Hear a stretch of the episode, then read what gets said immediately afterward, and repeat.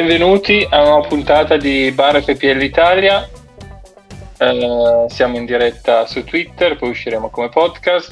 Eh, qui con me Antonio. E Ciao a tutti. Oggi parliamo, eh, visto che siamo nella pausa nazionale, rivediamo un po' la passata Game Week, eh, prime considerazioni ehm, sulla wild card che è stata giocata da molti e poi parleremo dei scenari per chi gioca la wild card questa settimana qua, quindi prospettive a medio e lungo termine e poi daremo un'occhiata al Brighton di De Zerbi. Allora, iniziamo. Uh, ti chiederei subito, Antonio, una prima impressione a caldo su come è stata la scorsa Game Week, in particolare te che so che hai giocato la wild card come ti è andata? Sei soddisfatto? Hai già dei rimpianti? Cosa, cosa ci dici? Mhm.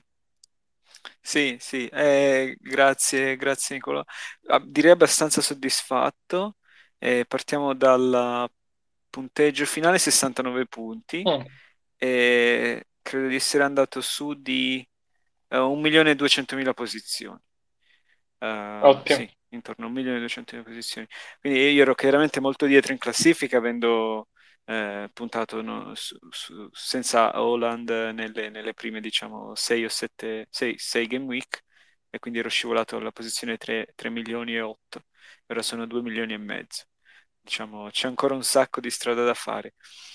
E, ehm, come squadra ho puntato su Pop in porta, che mi è andata male, diciamo, per la prima, eh, per la prima giornata, però chiaramente Newcastle ha un calendario abbastanza promettente. E poi su Trippier, sempre Newcastle in difesa, e lui è riuscito a piazzare un assist eh, procurandosi il rigore. Eh, Cancelo e, e Mi, eh, Ben Mi a completare eh, i tre dietro. E praticamente mi sono arrivati i punti eh, quasi da tutti gli altri, De Bruyne 10, Madison, Saka, un po' una scommessa, però diciamo ha pagato, Isaac e, e anche, e anche Holland, mentre Mitrovic e Martinelli sono, sono andati a secco. Ehm, io ho completato diciamo, la rosa con, con James pensando eh, di prenderlo a, alla Game Week 8 anche se una, ha, avuto la blank contro il Liverpool e nelle prossime giornate cercherò di liberarmi piano piano dei, degli asset dell'Arsenal che hanno una blank nella 12 e una partita molto difficile con Liverpool eh, alla 10. Quindi per la, per la, Game Week 10 probabilmente non avrò né Martinelli né, né Saka.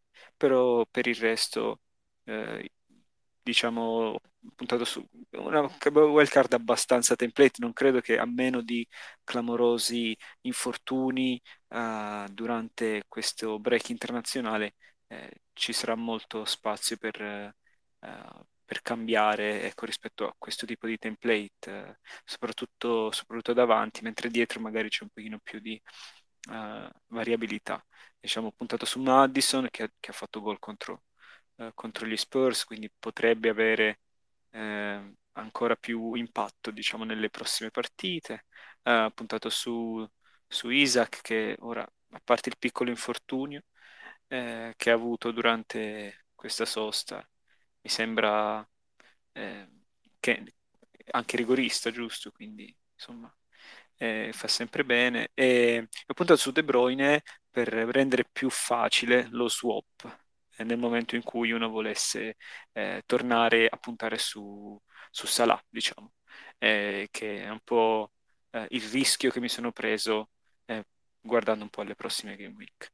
Eh, sì, il resto della squadra si fa un po' da solo, diciamo, Holland, Mitrovic, eh, Cancelo sono un po' un must. Trent invece eh, l'ho lasciato, l'ho lasciato, diciamo, da parte, però bisogna considerare anche che ho alcuni soldi, ecco, 0.2 in banca che mi permettono forse di, eh, di fare qualche, eh, diciamo, trasferimento e non perdere tanto valore o comunque non preoccuparmi di perdere tanto valore sugli altri, sugli altri giocatori. Ecco. direi che è come, come impressione abbastanza, anzi molto positiva.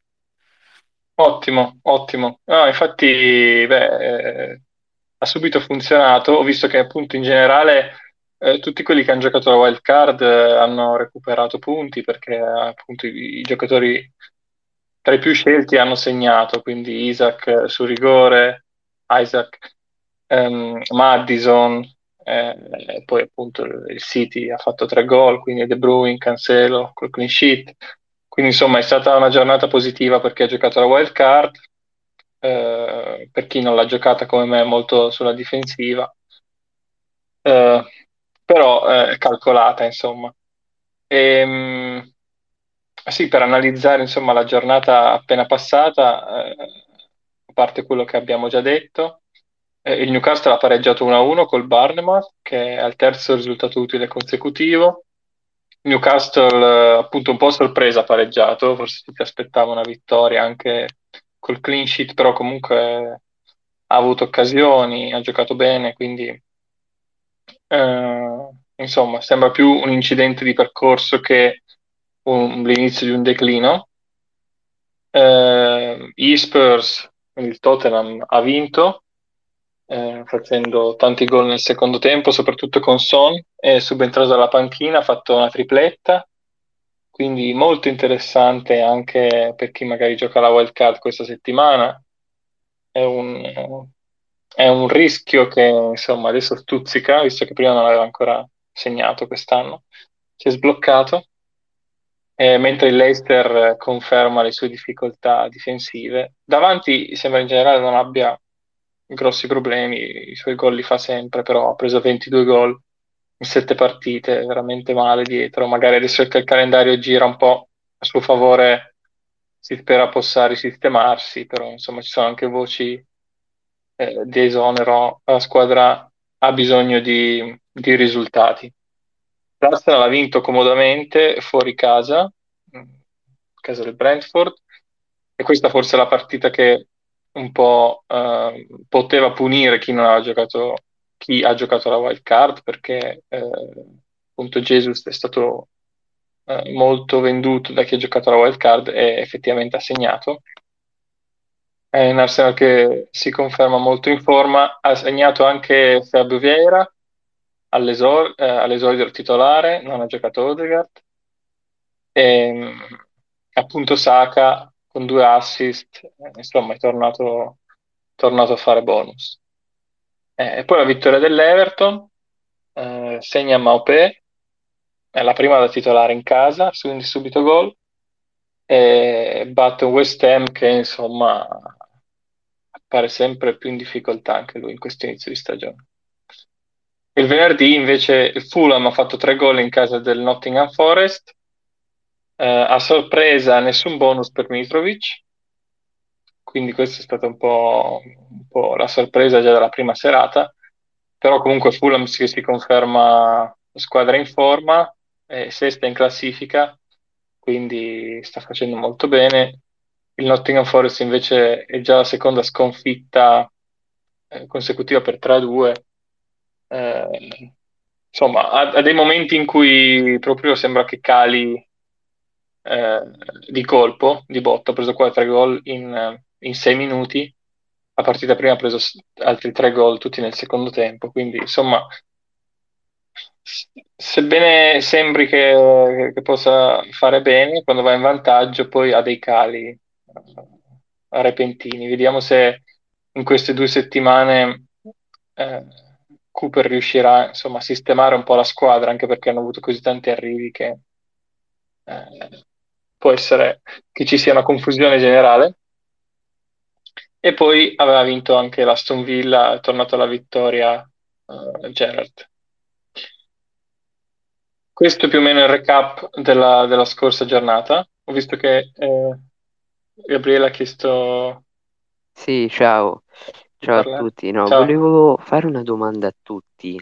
Ehm, chi è di voi che ha visto naturalmente completamente vabbè, ehm, anche a te, non so se tutti possono parlare Wolverhampton contro Manchester City perché è successa una cosa strana verso l'89esimo e non tutti sanno com'è andata veramente a finire perché com'è nata questa cosa. Cioè, non so se avete sentito cosa ha detto Nicola Ruggero eh, che stava commentando quella partita in vista della partita di Tottenham contro Leicester, eh, che ha detto che... No, uh, sono persi. Allora, praticamente ha detto in telecronaca che il, um, per mettere un po' di pepe nella partita, che si giocherà alle sei e mezza tra Tottenham e Leicester, una modella di Leicester ha detto che invierà foto di lei a tutti i giocatori del Leicester in caso di vittoria. E questo l'ha detto Nicola Ruggero in diretta, penso che al- qualcuno l'avrà sentito, ma anche su TikTok il video è andato viralissimo perché Nicola Ruggero su, su questi argomenti è un, un masterclass, è un idolo per noi. Però il punto di domanda è chi è che glielo ha detto perché durante la telecronaca è difficile che un telecronista comunque guardi. E io avevo scritto io praticamente su Instagram dicendogli guarda oh, che um, il Leicester ha, c'è stata questa proposta nel mentre io stavo scrivendo un articolo per, uh, per la partita Wolverhampton-Manchester City sento che Nicola Ruggero stava dicendo questa cosa e incredibilmente mi aveva risposto e l'aveva detto in telecronaca.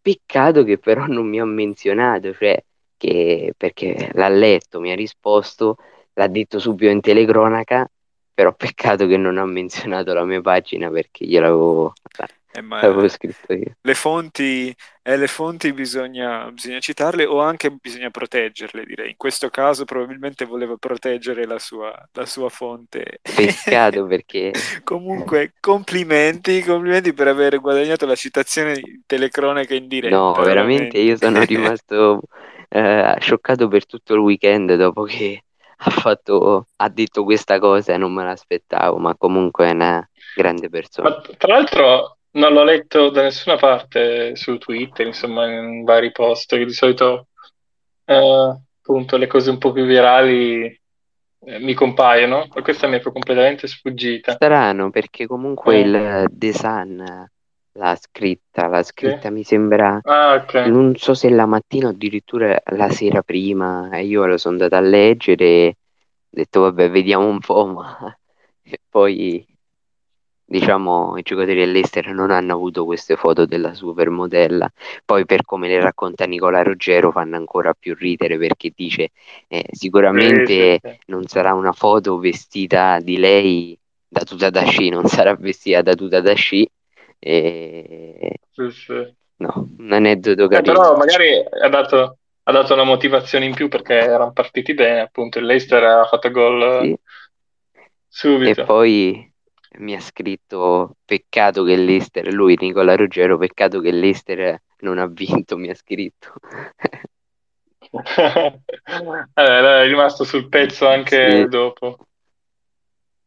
Evidentemente Bene. conosce la modella e comunque ci fa anche capire che, come le partite del City siano quasi tutte, quasi totalmente a senso unico nel momento in cui diciamo sì, ora era l'89esimo, ma diciamo già al sessantesimo eh, uno Guardiola si può permettere di fare, di fare cambi un po' in tutta la rosa e di ruotare i giocatori. Ora Holland ha giocato 90 minuti, mi pare, ma eh, per esempio Sì. Grealish 76, Foden ne ha giocati 71.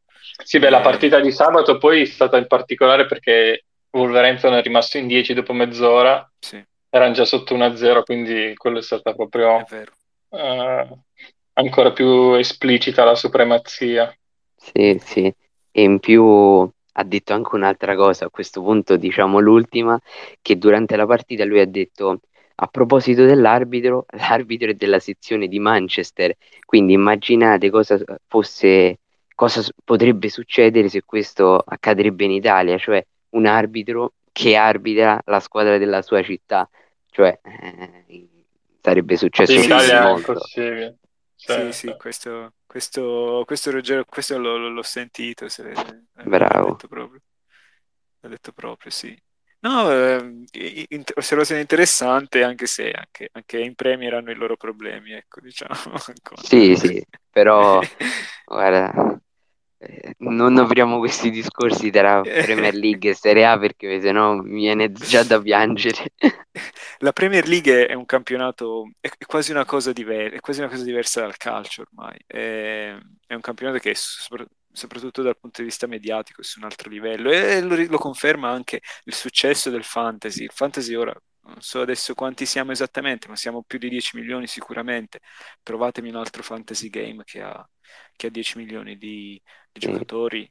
Eh, siamo a livelli delle, degli sport, diciamo, americani, NBA, NFL, eccetera, eccetera. Quindi... Eh, siamo, insomma, siamo a, a, livelli molto, molto più alti anche dal punto di vista dello spettacolo. Ecco. Eh, vai. Nico.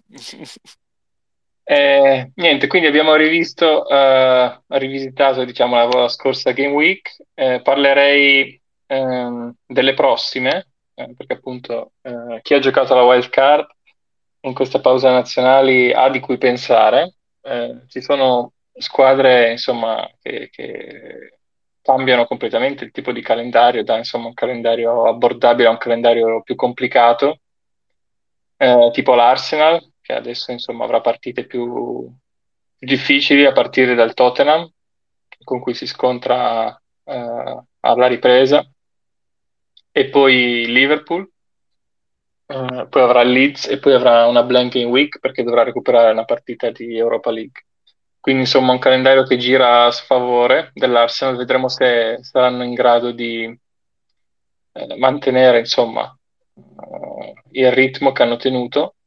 Però per me, io sono, ho attivato la wild card e per tutti quelli che l'hanno attivata uh, ci sono tanti spunti interessanti, uh, a partire da quello dell'Arsenal, anche il City che ha una blanking week alla 12 e prima una partita con Liverpool, quindi insomma anche in questo senso bisogna pianificare bene eh, come arrivare preparati alla, alla Blank Game Week 12 perché mm, si tende ad avere tanti asset di Arsenal e poi eh, sono difficili da, da, insomma, da rimpiazzare in tempo per, per, la Game Week 12 se non si ha un programma eh, già prestabilito. E, ehm, squadre che hanno un buon calendario, eh, uscirà poi un articolo um, sul nostro sito eh, fplitalia.com è già uscito un articolo che parla dei pro e dei contro del giocare una wild card adesso, quindi eh, se siete indecisi potete andare a leggerlo. Ne uscirà un altro che analizza un po' eh, i calendari delle squadre, come girano e anche quelle che sono le scelte un po' più standard, quelle più comuni e quelle invece un po' più differential.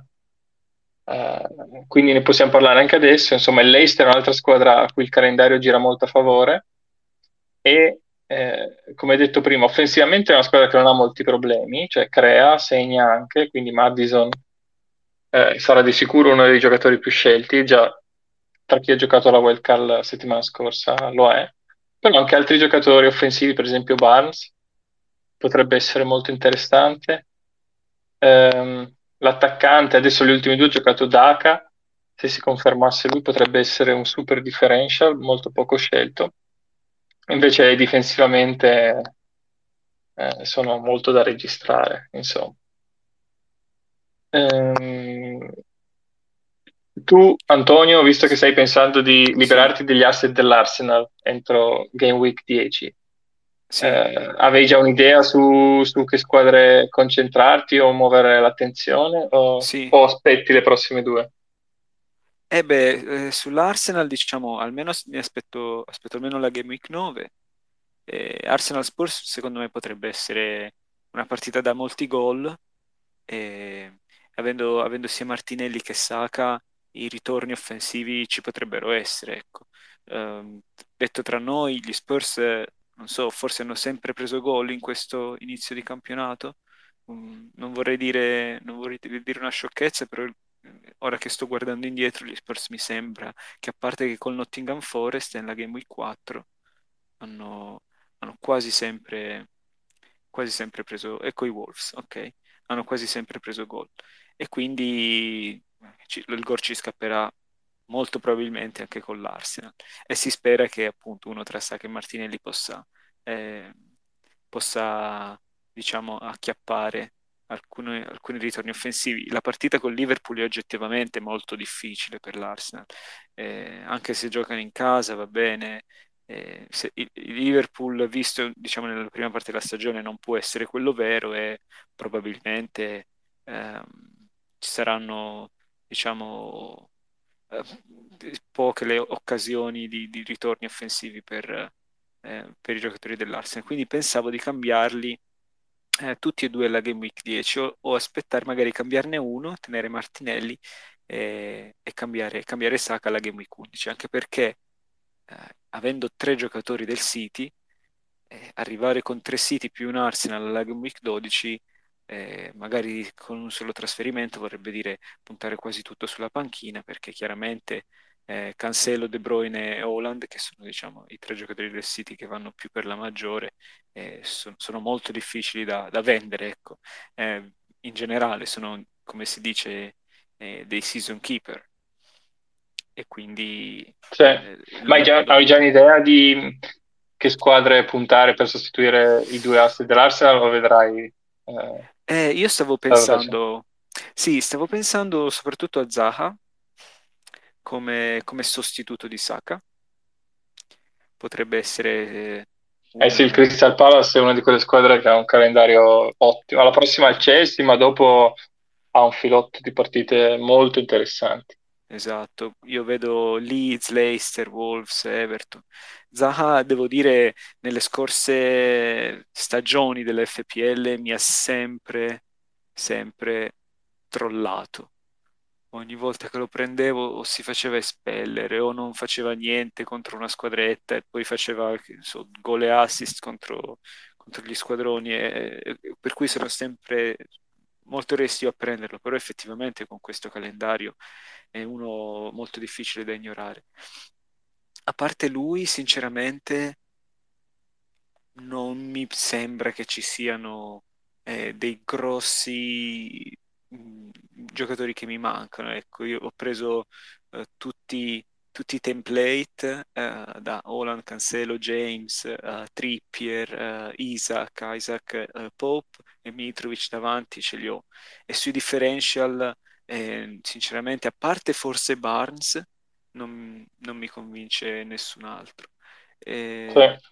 Anche perché, parliamoci chiaro, eh, il Chelsea potrebbe essere un ottimo uh, gli asset del Chelsea potrebbero essere ottimi su cui puntare, ma fino a quando non vedo giocare il Chelsea di Potter non voglio, non voglio diciamo, puntarci, puntarci molto, a parte, a parte James, che è chiaramente un giocatore di un livello superiore che giocherebbe bene chiunque in panchina. Ecco. Sì, sì, è vero. Eh, eh, Barnes, come hai detto, è molto intrigante. Um, io che sono in wild card ci sto pensando, uh, sto pensando addirittura a prendere sia lui che Madison, uh, perché soprattutto le prime due dopo la sosta, cioè Nottingham Forest e Barnemouth, eh, sono veramente molto intriganti. Eh, quindi sì, Barnes a centrocampo mi intriga molto. Eh, e il Crystal Palace anche ha un ottimo calendario.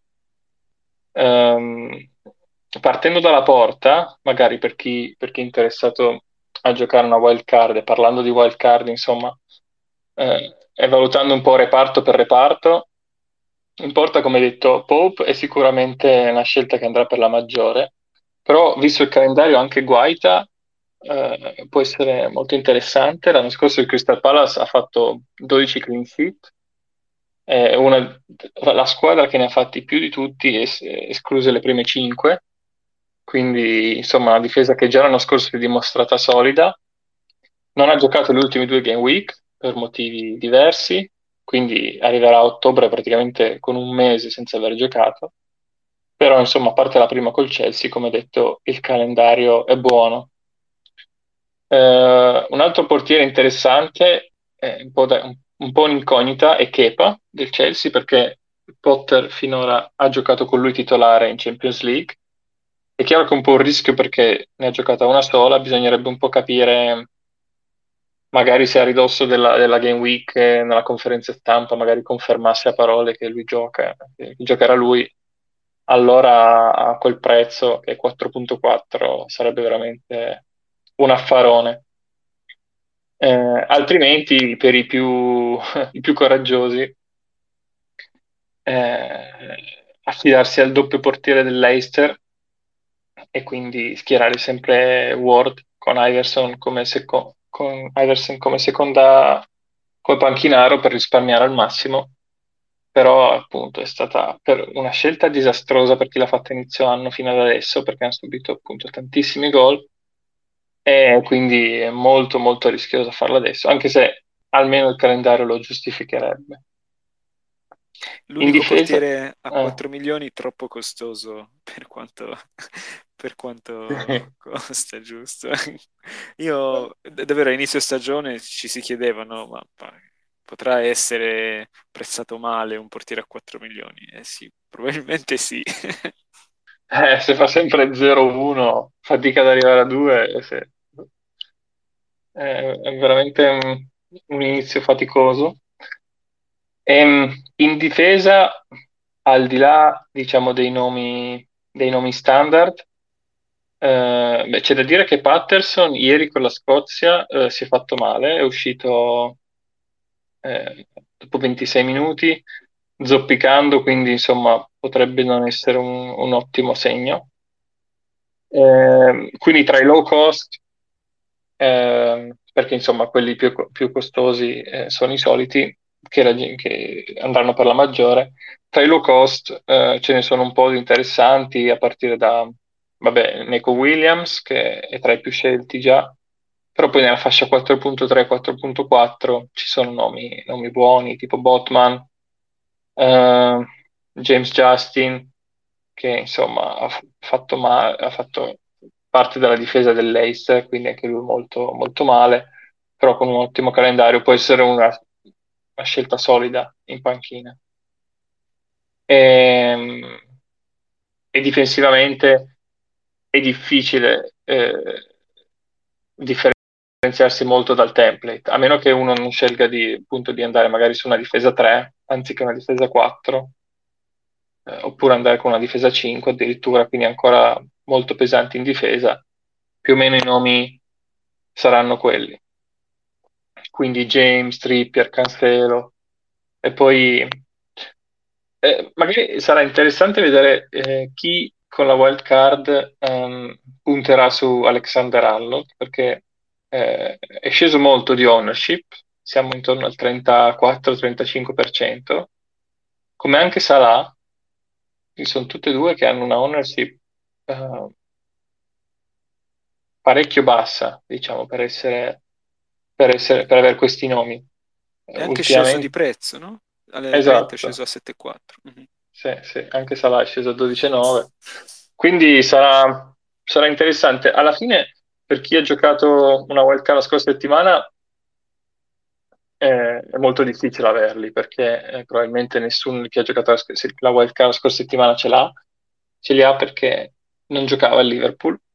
Quindi per chi la gioca questa eh, potrebbe essere un vantaggio, diciamo, pensare di, di puntarci, tra virgolette, come differential almeno rispetto a chi è davanti in classifica, perché insomma eh, hanno comunque una ownership alta e magari la, la ownership è così alta perché ce l'hanno molte squadre eh, nelle retrovie. Quindi personalmente ci sto pensando uh, se, avere, se prendere Trent Alexander-Arnold e Salah, uh, perché insomma sarebbero, sarebbero mezzi differential, almeno penso che rispetto alle squadre che mi sono davanti, molti non ce l'abbiano. E comunque la partita è interessante perché eh, Brighton ad Anfield, eh, insomma, potrebbe essere un buon, un buon trampolino di ripresa per il Liverpool, che però dopo ha un paio di partite non proprio eh, facilissime, all'Arsenal fuori casa e il City in casa, quindi eh, e di mezzo ovviamente la Champions League, partite che deve vincere. Pensavi più a Trent oppure a Salah, diciamo, oppure, oppure tutti, tutti, e due o nessuno? Uh, s- mh, mm, al momento sto, sono più per prendere tutte e due, uh, sia Salah che, che Trent, un po' perché a centrocampo appunto l'alternativa a Salah eh, per me è De Bruyne. Eh, ho valutato un pochettino Son, però non me la sento. Son è troppo presto. Cioè, ha fatto vedere, diciamo, troppo poco. Um, ho valutato De Bruyne, però appunto il fatto che lo abbiano in molti e che poi abbia Liverpool alla 13 e una blank in, nella 14, nella, scusa, abbia una, Liverpool alla 11 e il blank alla 12. Eh, non lo so, mi fa, poi il fatto che praticamente chi, l'ha giocato, chi ha giocato a Wildcard la scorsa Game Week a De Bruyne, insomma, come differenziazione mi fa propendere più per, per prendere Salah. E, ehm, sì, sì. discorso giusto, anche perché chi ha preso De Bruyne la scorsa non l'ha neanche tanto fatto per, eh, per, puntare sui punti di De Bruyne, che poi sono comunque arrivati. Secondo me la motivazione è stata di prendere un giocatore che, che facesse da valore, eh, da, valore da, da, riserva di valore con i, do, i suoi 12.1 per, per poi puntare a Salah eh, magari non subito, ma dalla Game Week 13 eh, in poi. E, e, se tu andassi su Salah adesso saresti, diciamo, anticiperesti questa, questa mossa di, di, tanti giocatori che, eh, che, hanno De Bruyne, ecco. Quindi ti muoveresti, esatto. diciamo, in anticipo. Mm-hmm. Esatto. E a centrocampo, vabbè, tanti nomi detti, eh, eh, già, insomma, già ci sto pensando, però il fattore che hai detto tu, che ha colpito anche me in passato, insomma, spesso l'ho avuto, ma mi ha regalato poche gioie e mi frena un po'. Eh, sto pensando di liberarmi eh, di Martinelli, quindi anche di andare senza Arsenal eh, dopo, la, dopo la, insomma, la Game Week 9, eh, che fa un po' strano perché comunque Martinelli costa poco, però al tempo stesso, costando poco, potrebbe essere facile da riprendere eventualmente eh, più avanti se dovesse continuare a fare molto bene. Quindi al momento sto pensando di, di non avere asset dell'Arsenal, ma più di focalizzarmi, per esempio, su un doppio Leicester, quindi Madison e Barnes. E, e come detto Salah.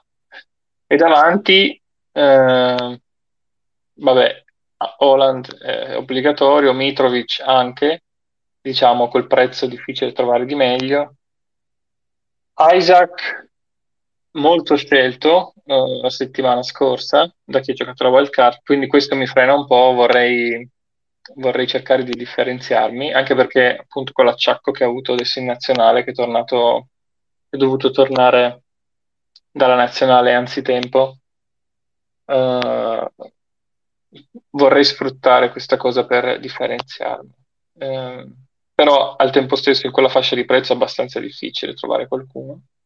Diciamo c'è Solanke del Barnemouth che costa ancora meno e ha un ottimo calendario uh, con Brentford e Leicester le prossime due in casa, poi Fulham e Southampton. Southampton ancora in casa, quindi tre delle prossime quattro le gioca in casa. Il Barnemouth viene da tre risultati utili consecutivi, quindi uh, insomma può avere un senso anche se non è un, un bomber di continuità. Quindi diciamo sono ancora con molti dubbi, sì. e, ma è normale, manca, manca ancora più di una settimana.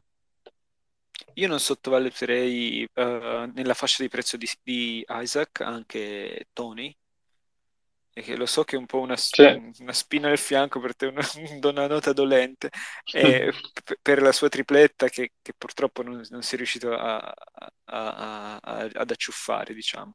Però con quel calendario io il Brentford lo vedo bene, una, una squadra che gioca, la prossima è col Bournemouth, eh, va bene, poi a Newcastle e Brighton e Chelsea, va bene, ma eh, poi il calendario non mi sembra così, eh, così proibitivo per loro. E... Sì, è vero, da un punto di vista di calendario è buono. Appunto, il- per me è una sofferenza parlare di Tony per, per quella tripletta eh, che mi sono mangiato, però in generale, non lo so, eh, segna molto, cioè non è un giocatore che segna tantissimo su azione, anche, anche quando aveva fatto quella tripletta, insomma, un gol su rigore, un gol su punizione.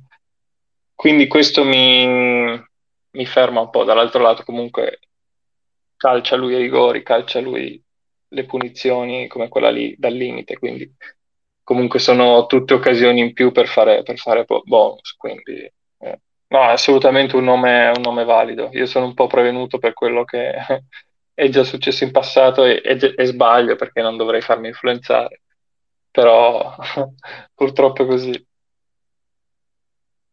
E hai notizie di Bamford invece? Nel senso, ha fatto, ha fatto un tempo col, col Brentford, mi pare, alla 6. Dovrebbe tornare, eh, credo che sarà titolare dopo la pausa. Ok. Quindi, Bamford sì. è un altro nella stessa fascia di prezzo e, e insomma no, veramente un super differential. Eh? Uh, sì, quindi, sì. Però insomma è un, è un, giocatore che ha fatto bene in passato e diciamo, è l'unico attaccante del Leeds, come, eh, è vero. che possiamo dire. Mm-hmm.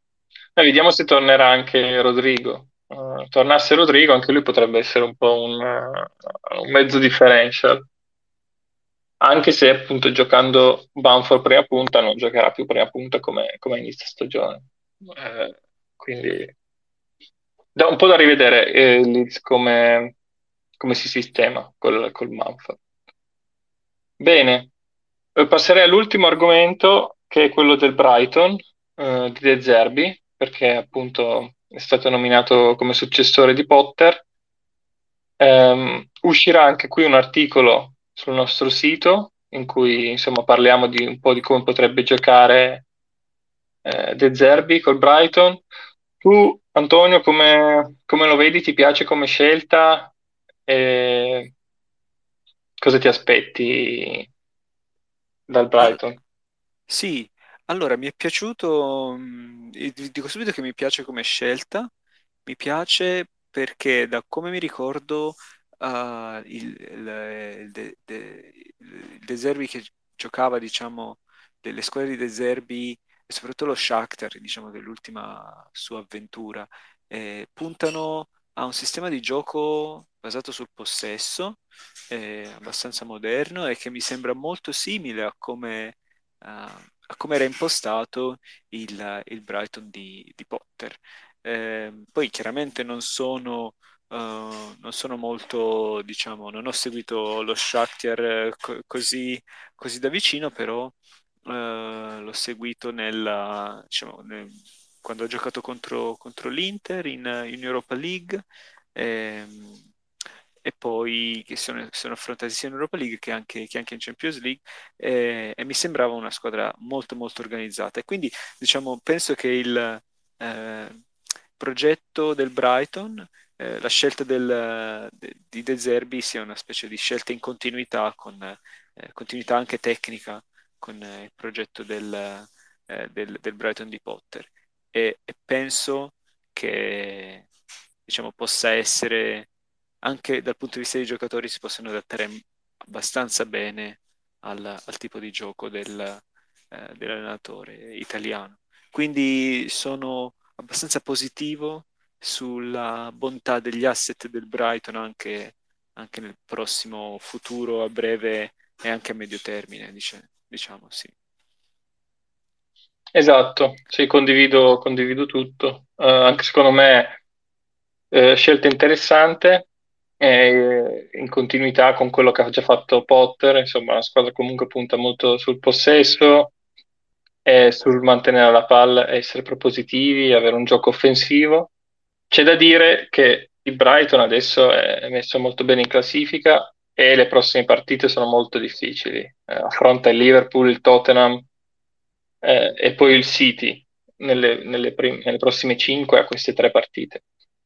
Quindi, ah, e poi il Chelsea successivamente. Quindi proprio un calendario veramente brutto e quindi ci si potrà aspettare eh, qualche sconfitta, diciamo, non, non dovrebbe sorprendere qualche sconfitta. E quindi in quel caso, insomma, bisognerà dargli tempo eh, perché è normale. Eh, d'altro canto, ha avuto un po' di tempo De Zerbi per, eh, per sistemare la squadra, non è il classico subentro che dopo tre giorni devi giocare, ma insomma qualche, qualche settimana l'ha avuta, eh, anche se ovviamente ha dovuto fare meno dei, dei nazionali.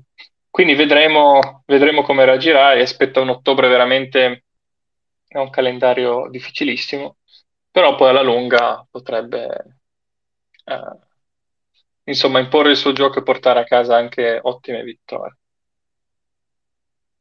Bene, direi che eh, abbiamo parlato di tutto quello di cui dovevamo parlare, per cui se non ci sono altri commenti possiamo chiudere. Bene, allora grazie mille per aver partecipato e um, ci sentiamo la prossima settimana. Mi raccomando, controllate sempre i nostri account social su Twitter, su Facebook e Instagram e in particolare sul sito che come detto usciranno articoli molto interessanti su Wildcard e, e Brighton. E alla prossima settimana. La prossima settimana vediamo la tua Wildcard, Nico. Ce esatto. la vedere in anteprima. Sì, sì, pubblicheremo grande, anche grande. la mia, la mia wildcard e quella di Andrea. Non vedo l'ora allora. Bene, a presto e Grazie. buon weekend. Ciao. Ciao.